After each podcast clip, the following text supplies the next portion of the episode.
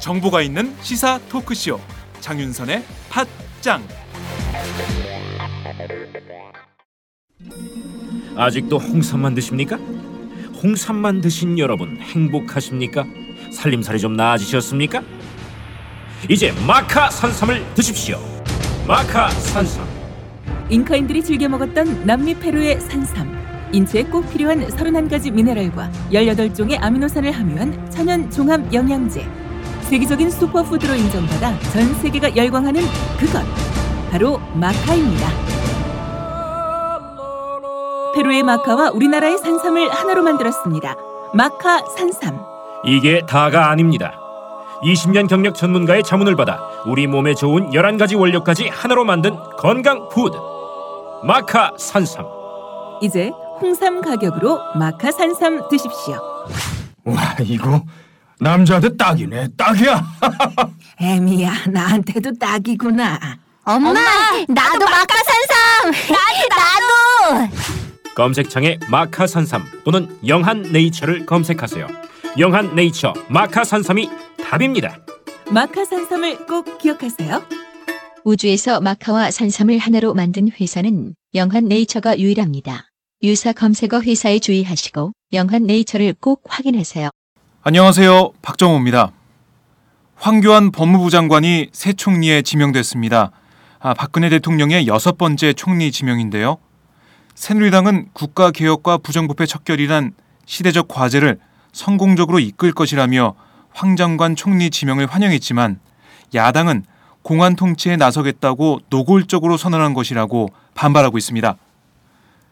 사회적으로 존경받는 통합형 인사 대신 공안 통인 황 장관을 총리 자리에 앉히겠다는 건 국민 통합은 제쳐두고 사정 정국을 조성하겠다는 뜻으로 풀이됩니다.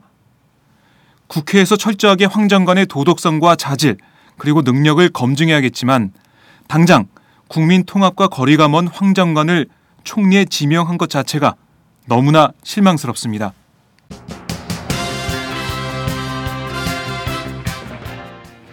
오늘 팟장은 새 꼭지를 준비했습니다. 전혀 다른 뉴스에서는 황방열 오마이뉴스 기자와 함께 반기문 유엔 사무총장의 개성공단 방문 불허에 대해 분석해 보고요.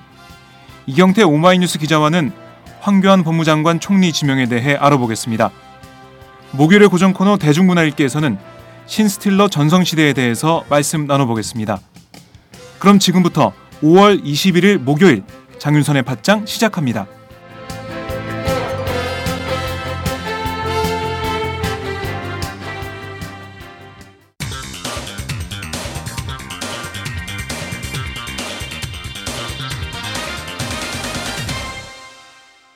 전혀 다른 뉴스. 박근혜 대통령이 차기 총리로 황교안 법무장관을 지명했습니다. 청와대에 나가 있는 이경태 기자를 다시 한번 연결해서 자세한 소식 들어보겠습니다. 이경태 기자? 네, 이경태입니다. 네, 저희가 아침에 반기문 유엔 사무총장 방한 소식 때문에 연결했었는데 오늘 두 번이나 연결을 하네요. 네, 저희가 뭐 이거는 긴급한 상황이기 때문에 다시 한번 연결할 수밖에 없었는데 이경태 기자? 네, 네, 두 번 출연하니까 뭐 기분 좋겠어요? 네. 네. 네, 활기찬 대답. 좋습니다. 자, 결국 황교안 법무장관으로 어, 차기 총리가 지명이 됐는데 황교안 장관이 어떤 사람인지 이거부터 좀 알아보죠. 네, 일단 대표적인 공안통으로 볼 수 있습니다. 국가보안법 해설서를 펴낼 정도로 공안 업무에 정통한데요. 네. 서울지검, 서울중앙지검 2차장이던 2005년에는 국정원 안기부 도청 사건 수사를 지휘했고요. 같은 해 그 국가보안법과 사상의 자유 논란이 있었던 강정구 동국대 교수 사건 때에는 구속 수사를 추진하면서 당시 천정배 법무장관과 충돌을 빚었습니다. 네. 2006년 검사장급 인사에서 낭바했는데 이 때문에 저기 공안통으로서 그때에 안가품을 당한 것 아니냐라는 추측이 나왔고요. 음, 노무현 전 대통령과도 이때 악연을 빚었다라고 볼 수 있습니다. 네. 이 최근에 그래서 당시 부산 한 교회에서 한 강연에서 김대중 노무현 정부의 공안검사 홀대를 비난한 사실이 뒤늦게 밝혀지기도 했습니다. 네. 경기고와 성균관대 법학과를 졸업한 수재인데요.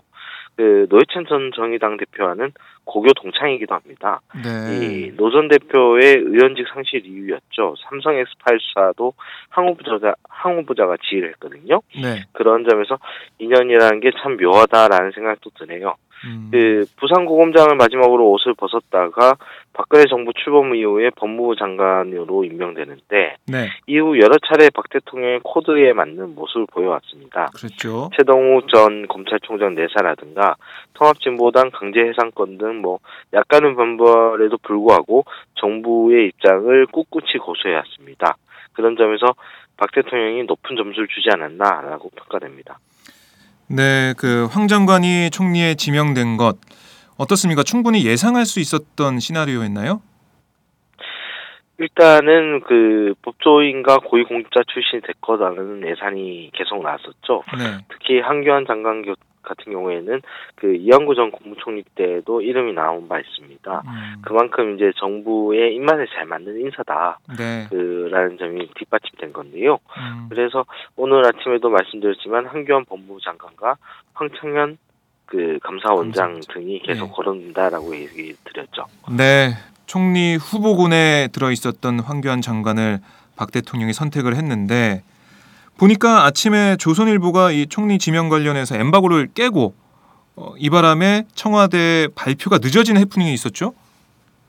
네, 오늘 오전부터 발표가 초입계에 들어갔다는 징후들은 계속 있었습니다. 네. 그 민경욱 청와대 대변인이 오전 9시 20분께쯤으로 기억되는데 미리 보도 편의를 위해서 10시 발표 일정과 함께 그 여섯 번째 총리 후보자가 황교안 법무장관이다 네. 사실을 밝혔거든요. 근데 이를 조선일보에서 엠바를 엠바고를 깨고 보도해버렸습니다. 음, 덕분에 약간 혼선이 있었는데요. 발표 시점도 갑자기 연기되면서 네. 항 후보자 지명에 문제가 생긴 거 아니냐라는 말들도 나왔습니다. 하지만 음, 15분 만에 발표가 다시 이루어졌고요. 네. 청와대는 이 이유를 단순한 문안 조정 탓이라고 해명했습니다. 네, 이 조선일보가 엠바고를 깬 것 이거 뭐 기자단 차원에서 징계가 있겠죠? 네, 아마 있을 것으로 예상됩니다. 네.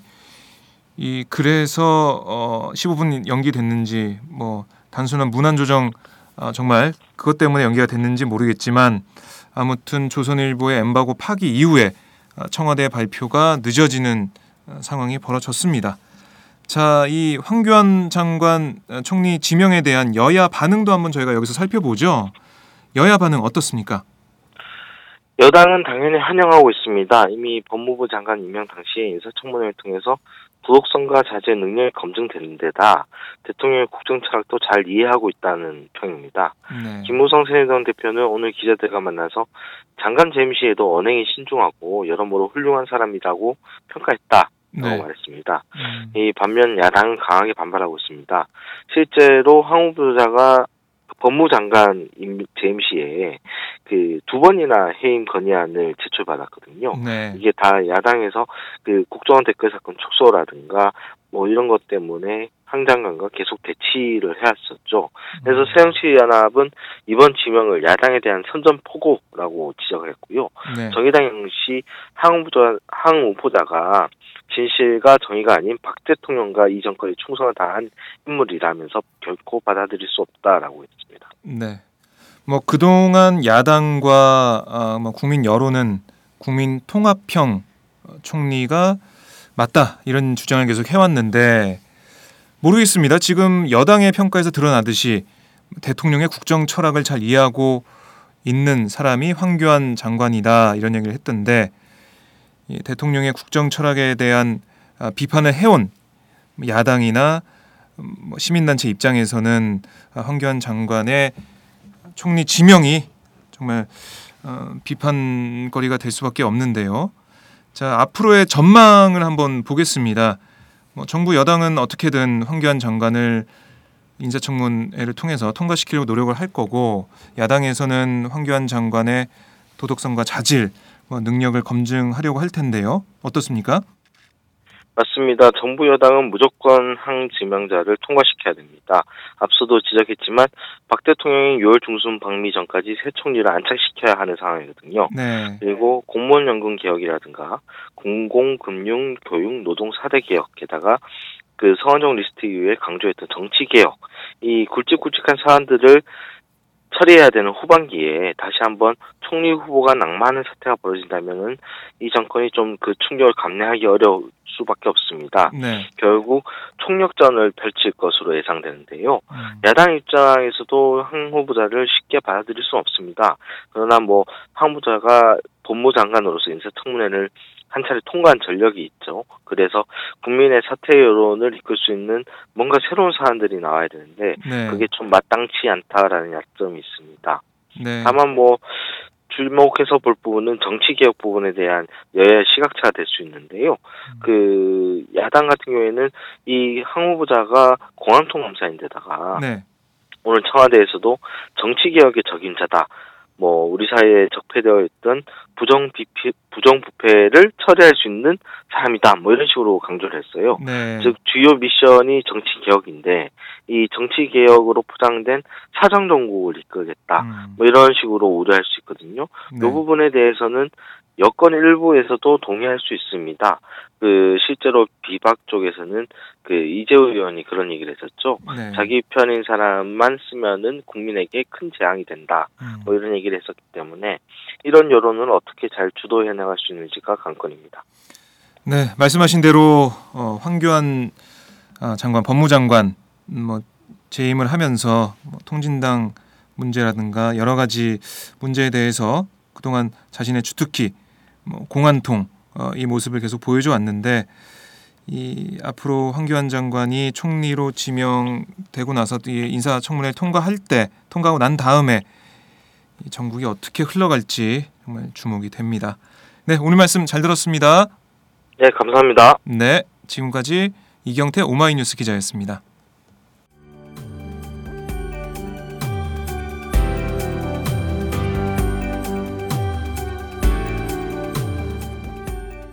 안녕하세요.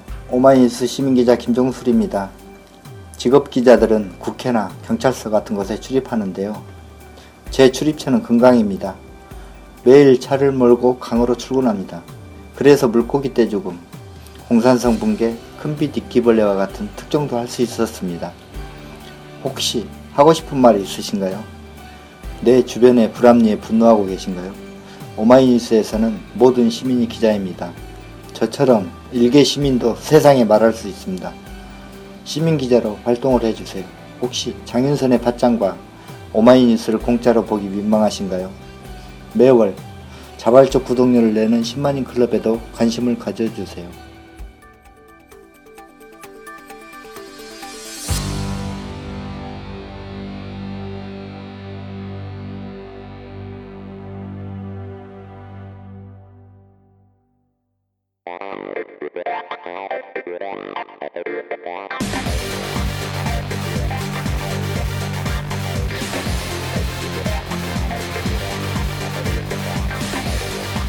정보가 있는 시사 토크쇼 장윤선의 팟짱.